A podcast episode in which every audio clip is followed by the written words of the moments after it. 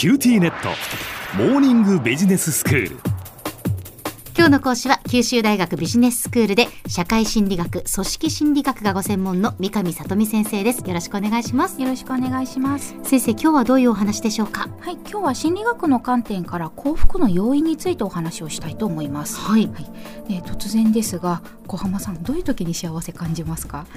美味しいものを食べた時あいいですね、こうした幸福とは何かについては昔からいろんな研究者が答えを出そうとしてきているんですけれども未だに明確な答えっていうのは出ていないそうなんですね。で答えが出ないというのは何を幸福とするかは人によってそれぞれだからなんだと思います。はい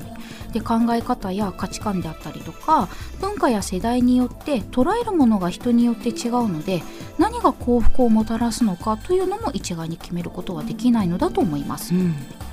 2002年にノーベル経済学賞を受賞したダニエル・カーネマンは幸福研究の第一人者としても知られています。でこのカーネマンを中心とした研究者たちは幸福感と関連する要因について検討してましてそのリストを挙げています。でリストをご紹介しますとまず一つ目が笑顔の頻度、作り笑いではない本当の笑顔、うん。友人のおかげで感じた幸福感の強さポジティブ感情を言葉に出した頻度。社交性や外交性。睡眠の質。親密な関係にある他者の幸福。自己報告に基づく健康度。収入の多さ。評価基準となる集団との相対的な収入の多さ、宗教活動への積極的関与。最近起きた環境のポジティブな変化。これは収入の増加であったりとか結婚などのことですね。はい、といったものになります、うんでこのリストざっくり分けると人との関わりの中で起こる事柄と経済的豊かさに関する事柄の2つに分類されるかと思います、で人との関わりの中で起こる事柄については実際幸福感の高い人は幸福感の低いよりも親しい友人であったりとか、まあ、近い人恋人との関係が良好であるという研究があります。うん、これはわかる気がしまあすね。本当ですか、ええ。あその一方で経済的豊かさに関する事柄については果たしてそうなのかという議論が実は多くされています。はい。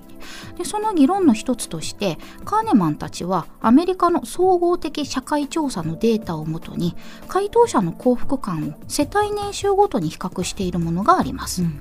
でカーネマンの研究によると世帯年収が200万未満の人たちのうちとても幸せと回答した割合は22.2%でした。うん。で世帯年収900万円以上の人たちのうちとても幸せと回答した割合は42.9%でした。はい。でこの200万円未満の人たちと900万円以上の人たちではとても幸せと感じる割合は約2倍の違いがあります、うんで反対に200万円未満の人たちのうちあまり幸せではないと回答した割合は17.2%でした、で900万円以上の人たちのうちあまり幸せではないと回答している割合は200万円の人たちの3分の1の回答となる5.3%でした。うん。でこの結果からだと収入が高い人ほど幸福感が高くなると考えられます。はい。では200万円と900万円の間の世帯収入の人たちはどうなのでしょうか？うん実は500万円以上900万円未満の世帯収入の人たちのうちとても幸せと回答したのは41.9%でして、ええ900万円以上の人たちがとても幸せと回答した割合の42.9%とほぼ変わらない結果になったのです。うんあまり幸せでないと回答した割合も500万円以上900万円未満の世帯収入の人たちでは7.7%となっていて900万円以上の人たちの5.3%とあまり変わりません。あそうなんですねはいまあ、この結果からですね経済力が、まあ、中くらい以上あれば経済力は人々の幸福とは関連がないということが分かりました、うん。まあ、つまりお金があるからといって幸せであるとは限らないということが分かったんですね。はい。でこうした経済力と幸福度に関連が見られなかった理由としてカーネマンたちは3つの可能性を挙げています、一つ目は収入の金額の高さが幸福感を左右するのではなくて他の人との金額の比較によって幸福感が左右されるのではないかということです、自分よりも裕福な人と比較することで自分が敗北者であると感じてしまって幸福感が下がるのかもしれません。で2つ目は人間は物質的な豊かさになれやすいので物質的な豊かさそのものにも大きな喜びを感じないというものになります収入が上がった時は喜びを感じますがしばらくするとその上がった収入の金額に慣れてしまっているのでああなるほど、はい幸福には結びつかないのかもしれません。うん。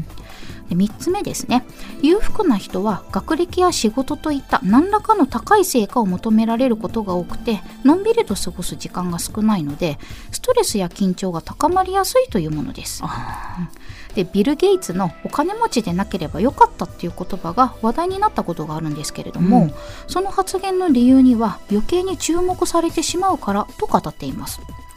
注目されるのもそれなりにストレスになりますよね、うん。ストレスが高くなると幸福になるとは言えません。なるほど、お金があったらいいなって思いますけど、お金があったらあったでいろいろと大変だっていうのはあるのかもしれないですね。ええ。もう羨ましい悩みなのかもしれないんですけれど、えーでもね、まあその分、あの忙しくこう仕事をしているだとか、自由な時間がないだとか、はい。まあ他にもいろんなことがあるのかもしれないですよね。そうですね、また別の研究では同じぐらいの経済力でもどのようにそれを行使するかによって満足度が異なるかを検討したものがあります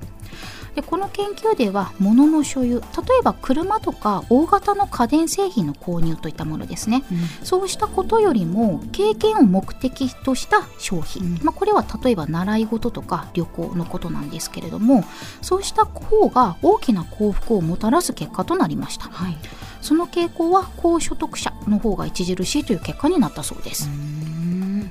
では先生今日のまとめをお願いします。はい、幸福とは何かという問いについての明確な答えは出ていませんが幸福を感じる要因は何かという問いについては心理学では多くの研究が行われています今日は幸福を感じる要因についてカーネマンの研究を中心にお話ししました今日の講師は九州大学ビジネススクールで社会心理学、組織心理学がご専門の三上里美先生でした。どうもありがとうございました。ありがとうございました